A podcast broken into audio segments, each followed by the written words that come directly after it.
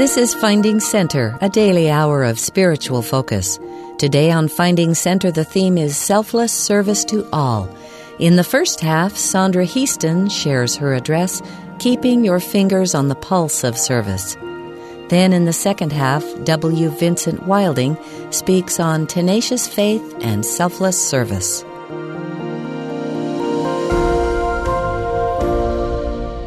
The heart is a vital organ necessary to maintain life. The heart rate, also known as the pulse rate, is the number of times your heart beats per minute.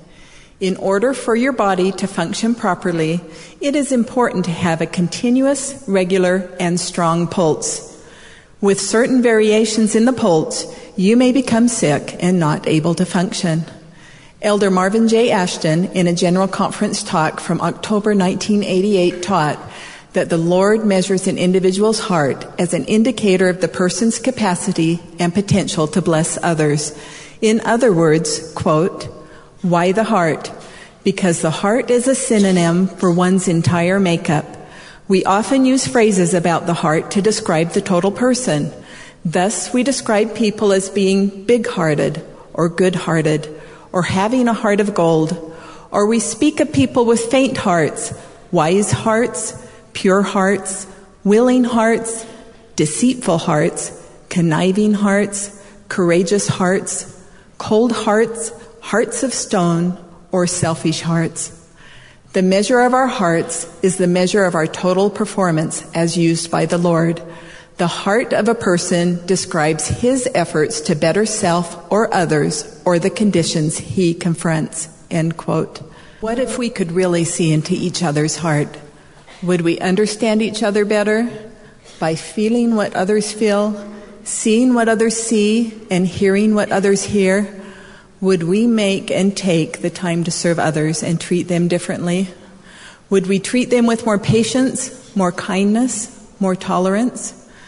A quote from Henry David Thoreau suggests that this could truly be something that could benefit our heart health. Quote, could a greater miracle take place than for us to look through each other's eyes for an instant? End quote. While we may all look at things differently, our hearts beat with many of the same dreams. The 2015 mutual theme, as found in Doctrine and Covenants, section 4, verse 2, states, Therefore, O ye that embark in the service of God, see that you serve him with all your heart, might, mind, and strength, that ye may stand blameless before God at the last day. This teaches us that in order to stand blameless before God at the last day, not only should we serve God with our might, mind, and strength, but it is imperative to serve Him with our heart. Our Heavenly Father and the Savior know our hearts. Service with all of our heart must then be motivated by the pure love of Christ, free from all selfishness. Since a strong and vibrant heart is vital to our physical and spiritual health, each of us needs to learn how to assess and monitor our own physical and spiritual heart rate. If you were one of our first year nursing students, we would teach you how to take your own heart rate. This would be accomplished by taking your index and middle finger of either hand and placing them over the radial artery of the thumb side of your opposite wrist. Or by taking these same two fingers and placing them on one side of your neck over the carotid artery. By learning this simple technique, each of you could quickly and simply assess whether your physical heart was beating effectively. Just as there is a necessity for each of us to know that our physical heart is functioning properly, it is equally important to know that our spiritual heart is healthy and functioning properly. Unfortunately, there is not a two finger technique that I can teach you that will effectively assess and monitor your spiritual heart rate. But there are indicators from our daily life that help us to know where we stand spiritually. One of the most easily measurable of these indicators is our ability to help meet the physical and spiritual needs of others. Or, in other words, our ability to be of service to those around us. And that is the topic that I would like to address with you today.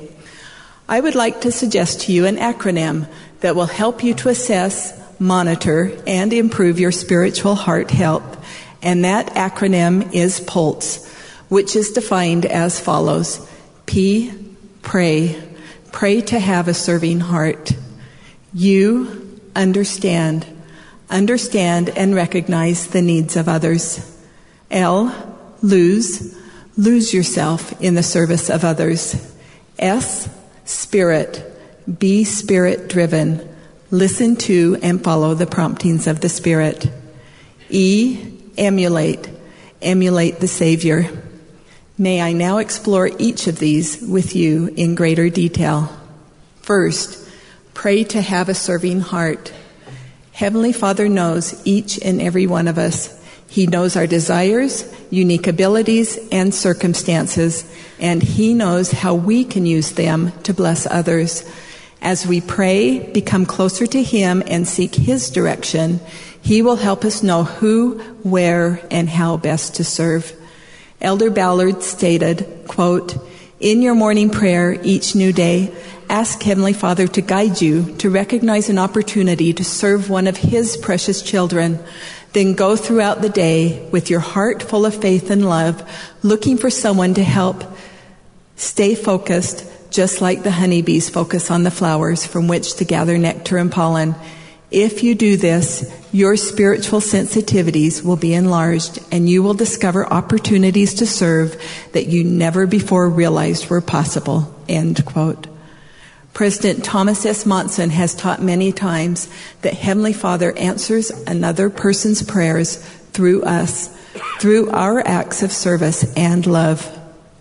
Six months before my 21st birthday, my life was anything but hard. I had just finished my nursing prerequisites and had applied to the nursing program at the University of Utah. I had a super part-time job selling cosmetics for ZCMI, which included an hourly wage plus commission. I was seriously dating a young man and thinking I would be engaged in the not too distant future, and all was well with the world.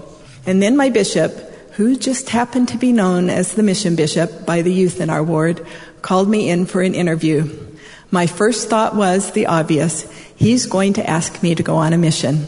And sure enough, during the interview, he encouraged me to put in my papers and go out and serve the Lord. A mission was never part of my life's master plan, so I decided I was not going to even consider the bishop's suggestion, nor was I even going to ask in prayer if that was what I needed to do. I didn't share this interview request from the bishop with anyone. Not my parents, not my closest friends, no one. I knew better than anyone else what course my life should take, and I didn't need their help or advice.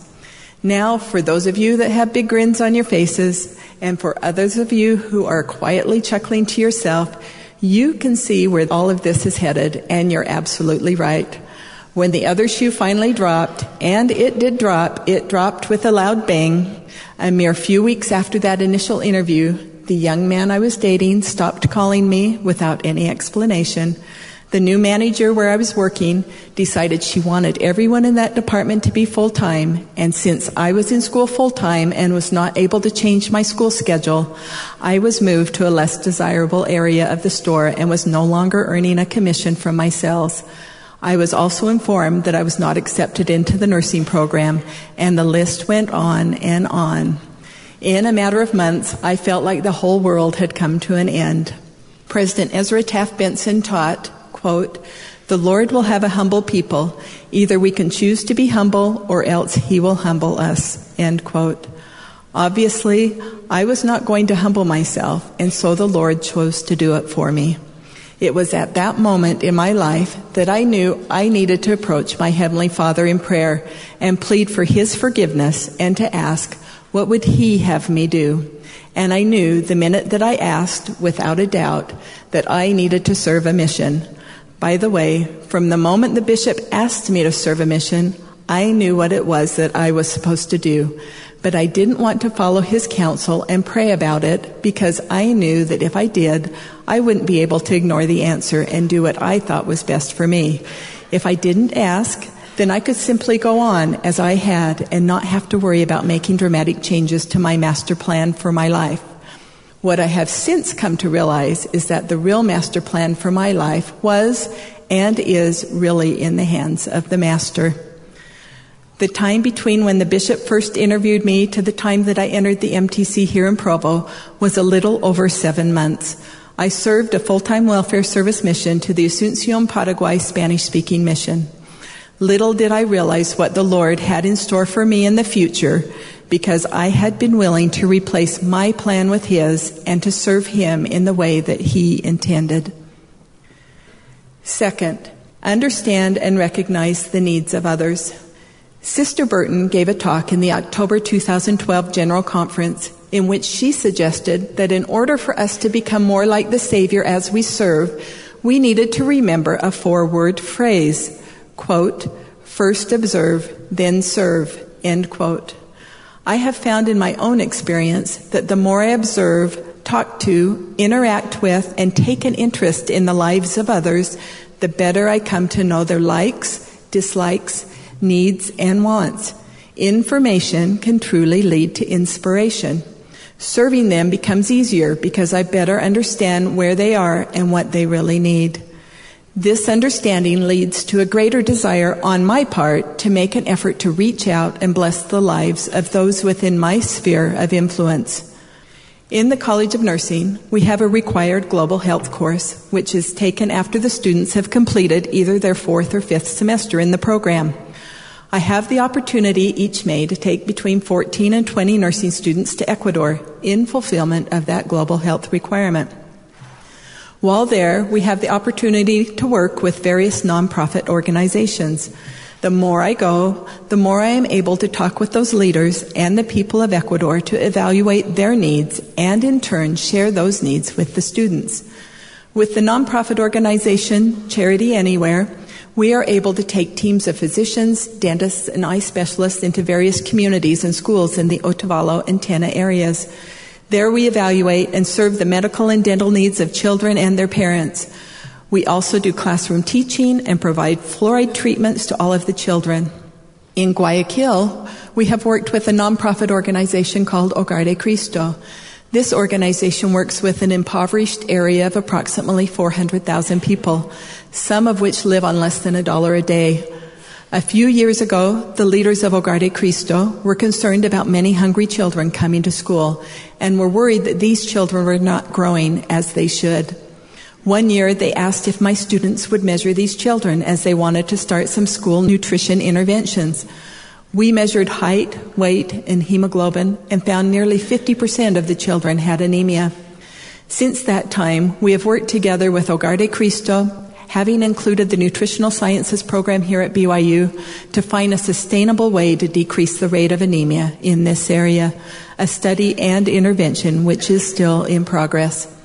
Luis Tavara, the director of Hogar de Cristo in Guayaquil, always talks with the nursing students at an initial orientation. He tells them to turn off the noises of the world in order to better see ways to reach out and serve. He also encourages them that through the smiles in their eyes, the children will feel hope. These words have had a long lasting effect on many of the nursing students who have gone to Ecuador. One student said, quote, even now, when I am home, I continue to apply this principle each day in my life with each new or familiar person I come in contact with. I feel like this principle will make a huge difference in the nursing care that I will provide in my future. No matter the culture, economic status, religion, or personality, a smile from the soul truly is the greatest thing I can offer my patients. End quote. Throughout Ecuador, we have held many LDS stake health fairs at the local meeting houses where we have been able to interact with large numbers of the members of the church to do health screenings to measure height, weight, body mass index, blood glucose levels, and blood pressure.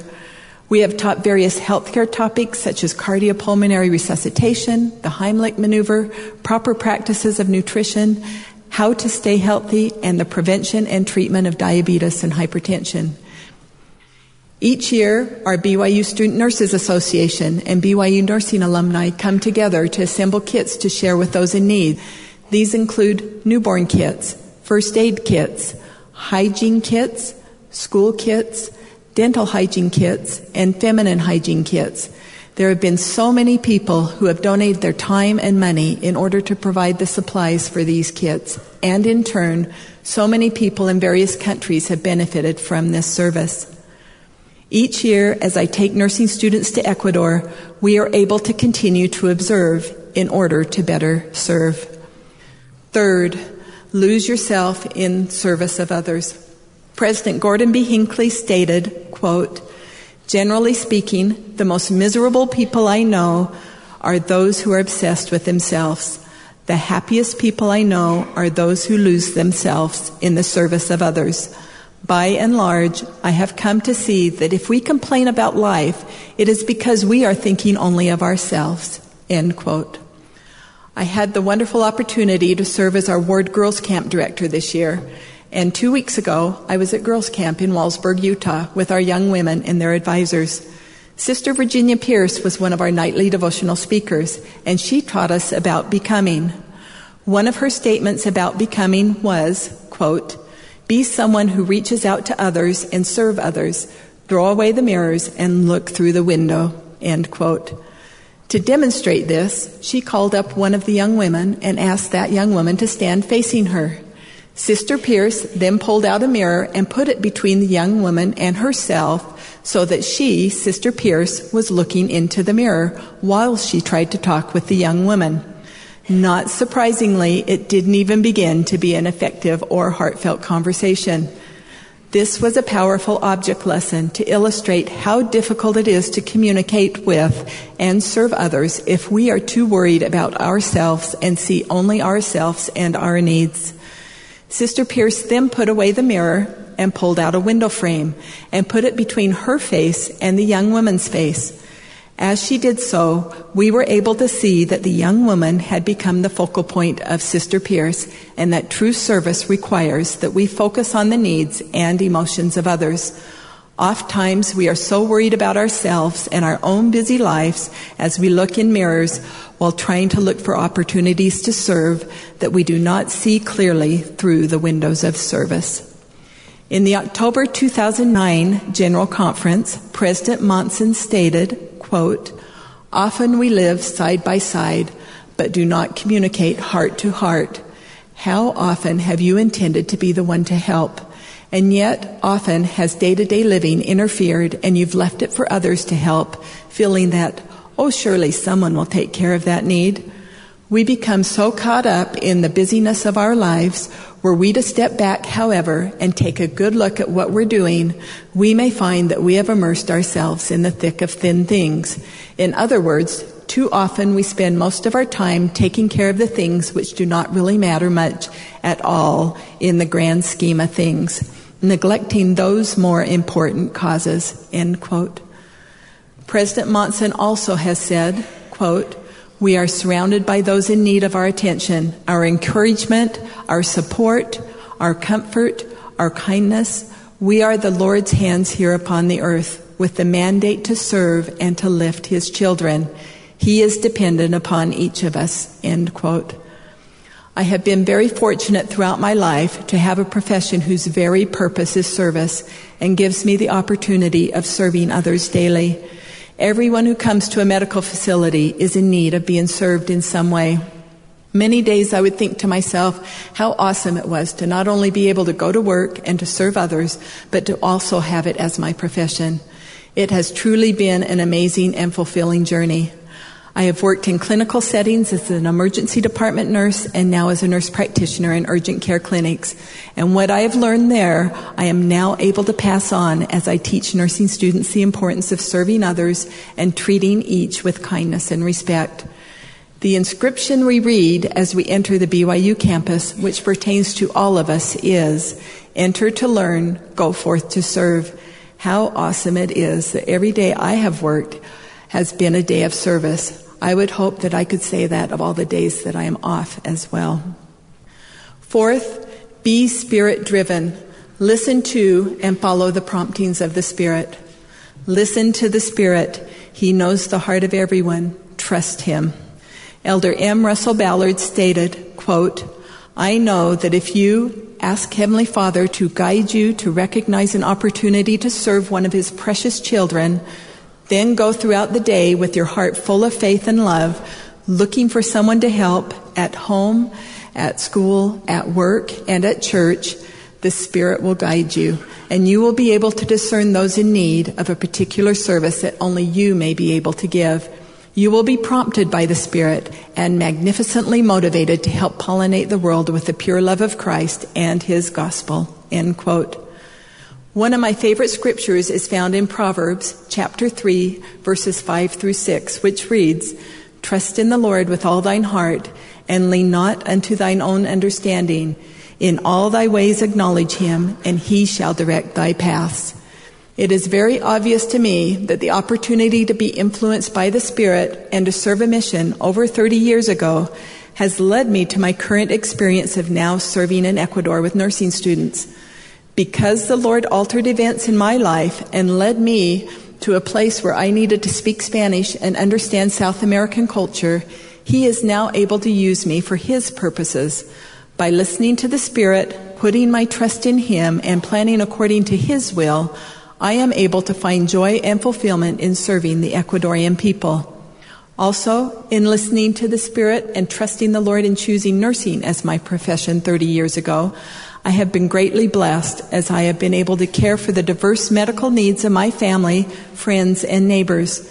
A few weeks ago, the whisperings of the Spirit led me to pick up on early signs of pneumonia and sepsis that were affecting my father as we came back from one of his weekly dialysis sessions, and to get him to the hospital, a course of action that led to the early intervention that he needed to stave off a much more severe and possible life threatening set of circumstances.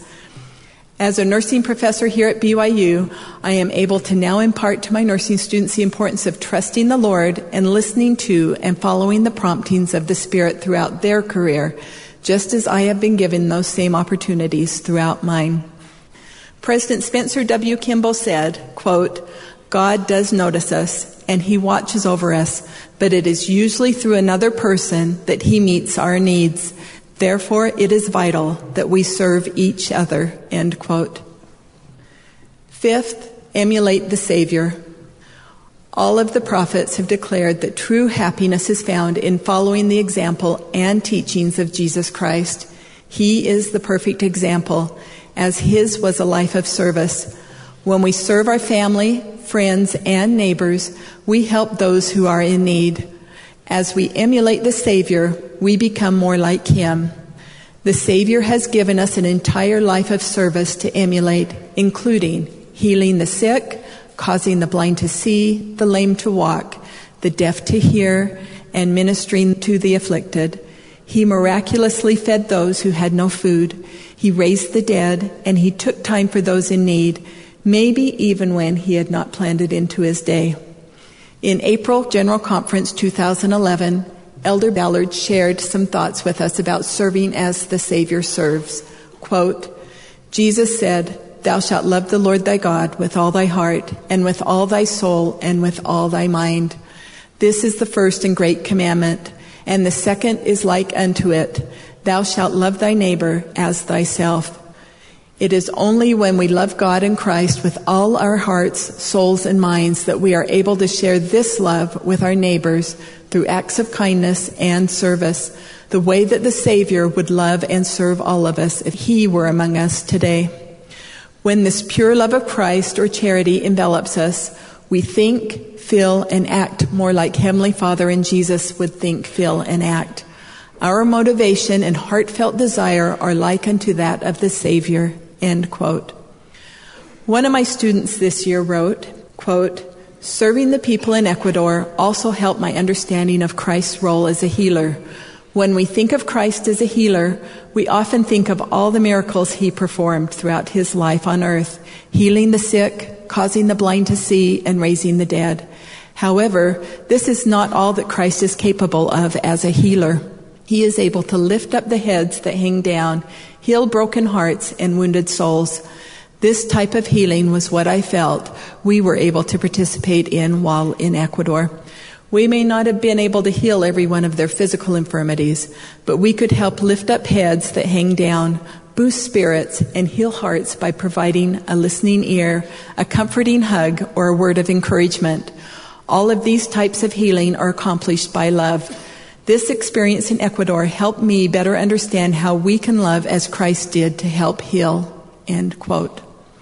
President Dieter F. Uchtdorf said, quote, When I think of the Savior, I often picture him with hands outstretched, reaching out to comfort, heal, bless, and love.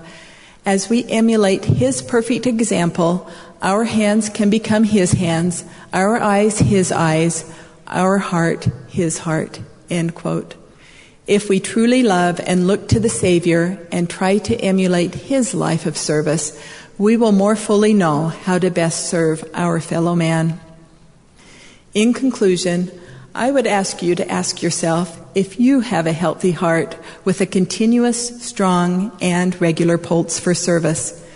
If yes, then I would encourage you to keep praying for and making time to be of daily service.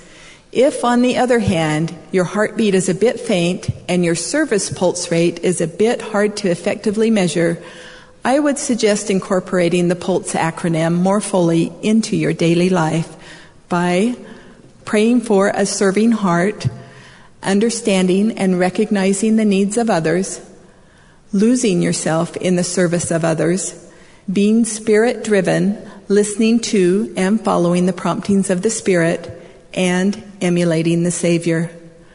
I am grateful for the opportunity to be in the service profession of nursing with the opportunity to serve my brothers and sisters here on the earth. I love being anxiously engaged in a good cause, and I'm grateful to be an instrument in His hands and pray that I will be ready when, where, and how He needs me, as I would hope you would be as well.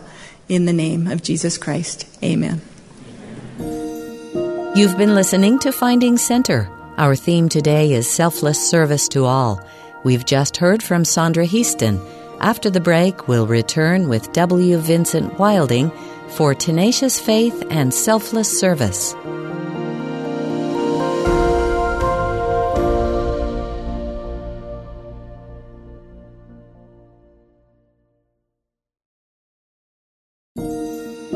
This is Finding Center, a daily hour of spiritual focus. Our theme today is selfless service to all.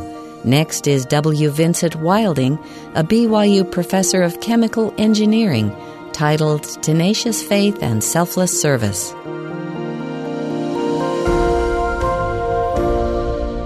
In the 20th chapter of Matthew, we read the interesting account of the mother of James and John approaching the Savior and requesting that her two sons be permitted to sit at his side one on the right and one on the left in his kingdom. The Savior explains that this is not his to give and says, But it shall be given to them for whom it is prepared of my Father. When the others of the twelve heard about this conversation, it was the source of some ill feelings toward James and John. Indignation is the word used in the Bible. The Savior called the apostles together and taught them this great lesson. Ye know that the princes of the Gentiles exercise dominion over them, and they that are great exercise authority upon them. But it shall not be so among you. But whosoever will be great among you, let him be your minister. And whosoever will be chief among you, let him be your servant. Recall these words of the Savior as recorded in Mark For whosoever will save his life shall lose it, but whosoever shall lose his life for my sake and the gospel's, the same shall save it. To lose ourselves in the service of others, which is to lose ourselves in the work of the Lord, takes a great deal of faith. Faith that He will provide for us and sustain us in the challenges and trials of that work. And faith that He will prepare the way for us to accomplish His work. Recall with me the account of the sons of King Mosiah, who, after being changed from their wicked ways, through the visit of an angel of the Lord, worked tirelessly to undo the damage they had done and to strengthen the church. Then they desired to carry the message of salvation to their brethren, the Lamanites we read in Mosiah Now it came to pass that after the sons of Mosiah had done all these things, they took a small number with them and returned to their father, the king, and desired of him that he would grant unto them that they might, with these whom they had selected, Go up to the land of Nephi, that they might preach the things which they had heard, and that they might impart the word of God to their brethren, the Lamanites.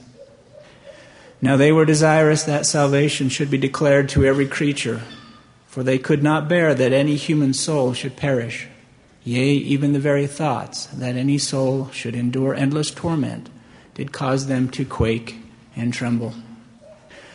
Mosiah inquired of the Lord concerning their request, and the Lord told Mosiah, Let them go up, for many shall believe on their words, and they shall have eternal life and I will deliver thy sons out of the hands of the Lamanites.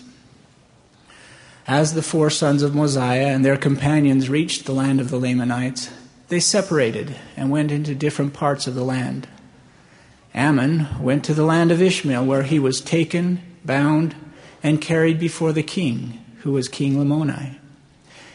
Ammon told the king, I desire to dwell among this people for a time, yea, and perhaps until the day I die. The king, being pleased with Ammon, desired that he should take one of his daughters as his wife. But Ammon declined, saying, Nay, but I will be thy servant. And thus began one of the most successful missions recorded in the scriptures, in which thousands of the Lamanites were converted to the truth. Ammon did not begin by calling King Lamoni to repentance, or by listing the injustices of the Lamanites toward the Nephites.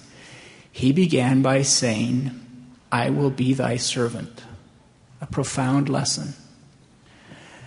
Ammon's faithful service to King Lamoni soon led to opportunities to teach the gospel of Jesus Christ to the king, to his household, and to many others. Now recall with me the response of Nephi when he was informed by his father that the Lord had commanded Nephi and his brothers to return to Jerusalem to procure the brass plates from Laban. Most of you can probably quote Nephi's response I will go and do the things which the Lord hath commanded. For I know that the Lord giveth no commandments unto the children of men, save he shall prepare a way for them, that they may accomplish the thing which he commandeth them.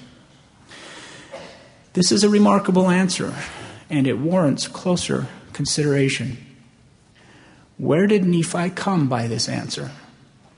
Was he simply saying what he thought his father wanted to hear? Or perhaps was he merely repeating something that he had heard his father say? Most certainly not, for both questions.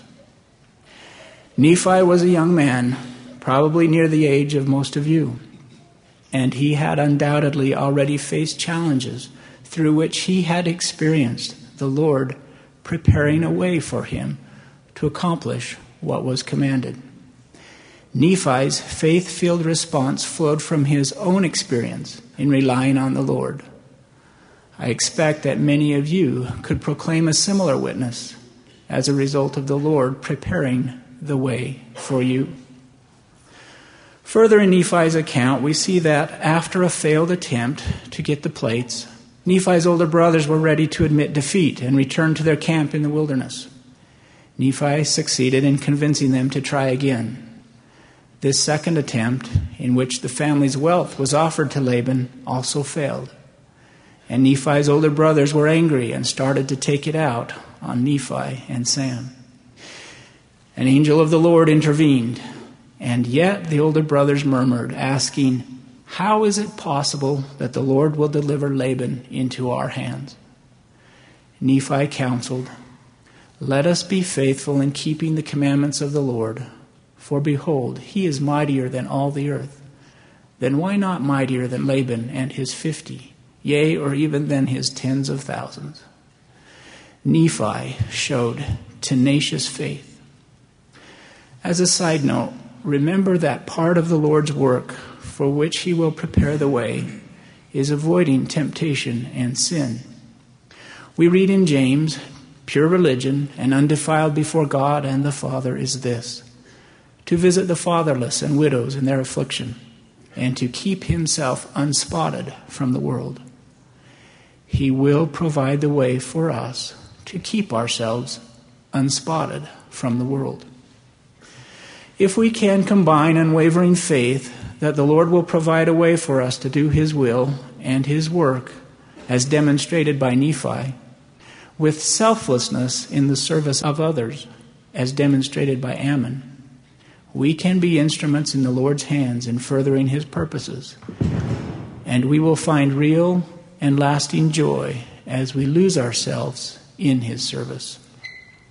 Let me share some favorite stories that demonstrate how God prepares the way for those who faithfully and selflessly serve Him. Wilford Woodruff, the fourth president of the church, was baptized on December 31st, 1833, in New York after hearing the preaching of two of the elders of the church. He was 26 years old. The next spring, he was part of Zion's camp. After the march of Zion's camp from Kirtland to Missouri, Joseph directed that Wilford and other single men in the company remain in Missouri to help build Zion. While in Missouri, Wilford yearned to serve a mission. He went into the woods and prayed that the way might be open for him to be called to preach the gospel. He states that before I arose from my knees, the Spirit of the Lord rested upon me and bore witness that my prayer was heard and should be answered upon my head. He arose from his prayer and walked from the woods to a road where he encountered Judge Elias Higbee, a faithful high priest in the church, who said, Brother Wilford, the Spirit of the Lord tells me that you should be ordained and go and preach the gospel. A few days later, he was ordained a priest, and having been a member of the church less than one year, started on his mission to the southern states. We see Brother Woodruff's faith and the Lord's blessings in the following experience. He and his companion decided to travel down the Arkansas River and then walk into Tennessee. Being unable to get passage on a boat, they cut down a three foot thick cottonwood tree and hollowed out a canoe. They floated 150 miles in their handmade canoe to Little Rock, Arkansas. They then tied up their canoe and started the 170 mile walk to Memphis, Tennessee, on a road that, as Brother Woodruff said, lay through swamps and was covered with mud and water most of the way. The first day they walked 40 miles through mud and water that was knee deep. On the 24th of March, after traveling about 10 miles, Brother Woodruff became lame with a sharp pain in his knee, and he stopped to rest. At this point, his companion left to return to Kirtland, and Wilford was left alone, sitting on a log in an alligator swamp. Wilford records I knelt down in the mud and prayed, and the Lord healed me, and I went on my way rejoicing. He continues, on the 27th of March, I arrived at Memphis, weary and hungry. I went to the best tavern in the place, kept by Mr. Josiah Jackson. I told him I was a stranger and had no money and asked him if he would keep me overnight. He inquired what my business was, and I told him I was a preacher of the gospel. He laughed and said that I did not look much like a preacher. The landlord wanted a little fun, so he said he would keep me if I would preach. He wanted to see if I could preach. I must confess that by this time I became a little mischievous and pleaded with him not to set me to preaching. The more I pleaded to be excused, the more determined Mr. Jackson was that I should preach. He took my valise, and the landlady got me a good supper. I sat down in a large hall to eat. Before I got through, the room began to be filled by some of the rich and fashionable people of Memphis, dressed in their broadcloth and silk, while my appearance was such as you can imagine after traveling through the mud, as I had done. When I had finished eating, the table was carried out of the room over the heads of the people. I was placed in the corner of the room with a stand having a Bible, hymn book, and candle on it, hemmed in by a dozen men, with the landlord in the center. There were present some 500 persons who had come together not to hear a gospel sermon, but to have some fun. I read a hymn and asked them to sing. Not a soul would sing a word. I told them I had not the gift of singing, but with the help of the Lord, I would both pray and preach. I knelt down to pray, and the men around me dropped on their knees. I prayed to the Lord to give me His Spirit and to show me the hearts of the people. I promised the Lord in my prayer that I would deliver to that congregation whatever He would give me. I arose and spoke one hour and a half, and it was one of the best sermons of my life. The lives of the congregation were open to my vision, and I told them of their wicked deeds and the reward they would obtain. The men who surrounded me dropped their heads. Three minutes after I closed, I was the only person in the room. In the morning, I had a good breakfast. The landlord said if I came that way again to stop at his house and stay as long as I might choose. By the end of the first year of this mission, Brother Woodruff records that he had traveled 3,248 miles, held 170 meetings, baptized 43 persons, organized three branches, ordained two teachers, and one deacon. After completing this mission, serving two missions to the Fox Islands in eastern Canada, and being called as a member of the Quorum of the Twelve, Elder Woodruff, with others of the Twelve, was called on a mission to England in 1840. After arriving in England, he was directed through prayer to the area south of Liverpool, where he was told that many souls were waiting for the Lord's word. Again, I quote from Elder Woodruff's account. On Sunday, the 8th of March, I preached at Frome's Hill in the morning, at Stanley Hill in the afternoon, and at John Benbow's Hill Farm in the evening. The parish church that stood in the neighborhood of Brother Benbow's, presided over by the rector of the parish, was attended during the day by only 15 persons. While I had a large congregation, estimated to number a thousand, attend my meetings through the day and evening. When I arose to speak at Brother Benbow's house, a man entered the door and informed me that he was a constable and had been sent by the rector of the parish with a warrant to arrest me. I asked him, For what crime? He said, For preaching to the people. I told him that I, as well as the rector, had a license for preaching the gospel to the people, and that if he would take a chair, I would wait upon him after meeting. He took my chair and sat beside me. For an hour and a quarter, I preached the first principles of the everlasting gospel. The power of God rested upon me, the Spirit filled the house, and the people were convinced. At the close of the meeting, I opened the door for baptism, and seven offered themselves. Among the number were four preachers and the constable. The latter arose and said, Mr. Woodruff, I would like to be baptized. I told him I would like to baptize him. I went down into the pool and baptized the seven. We then came together. I confirmed 13, administered the sacrament, and we all rejoiced together. The constable went to the rector and told him that if he wanted Mr. Woodruff taken for preaching the gospel, he must go himself and serve the writ, for he had heard him preach the only true gospel sermon he had ever listened to in his life. The rector did not know what to make of it. So he sent two clerks of the Church of England as spies to attend our meeting and find out what we did preach. They both were pricked in their hearts, received the word of the Lord gladly, and were baptized and confirmed members of the Church of Jesus Christ of Latter day Saints. The rector became alarmed and did not venture to send anybody else. End quote. In eight months' time in this area, Elder Woodruff was instrumental in bringing over 1,800 souls into the church. Certainly, Elder Woodruff was an exceptional example of unwavering faith and selfless service. Now, permit me to relate some personal and family stories.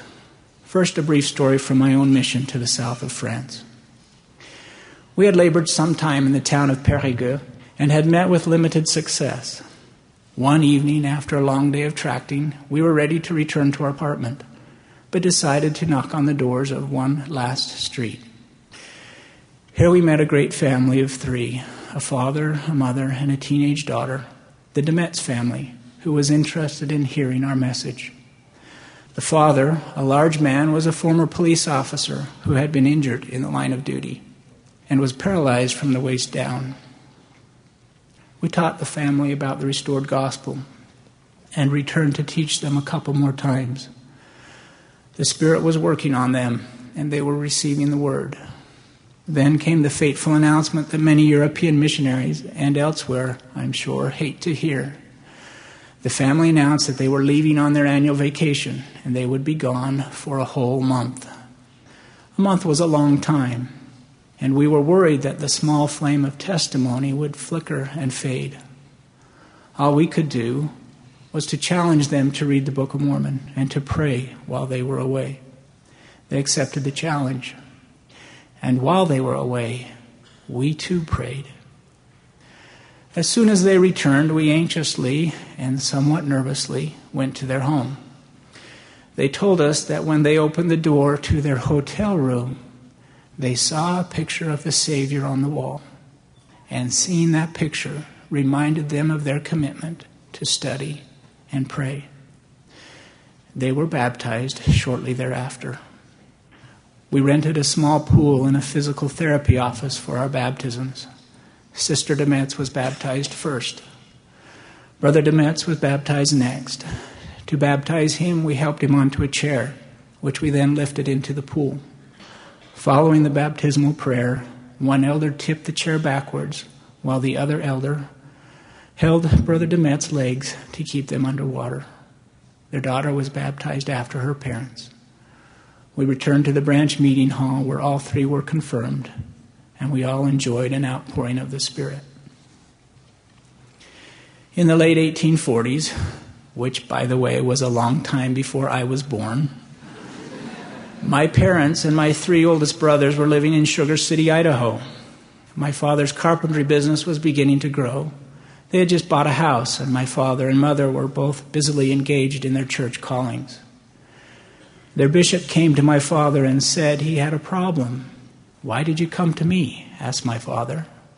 The bishop replied, Because you are my problem. I can't sleep nights because I can't stop thinking about you. You see, I received a call a few weeks ago from Salt Lake.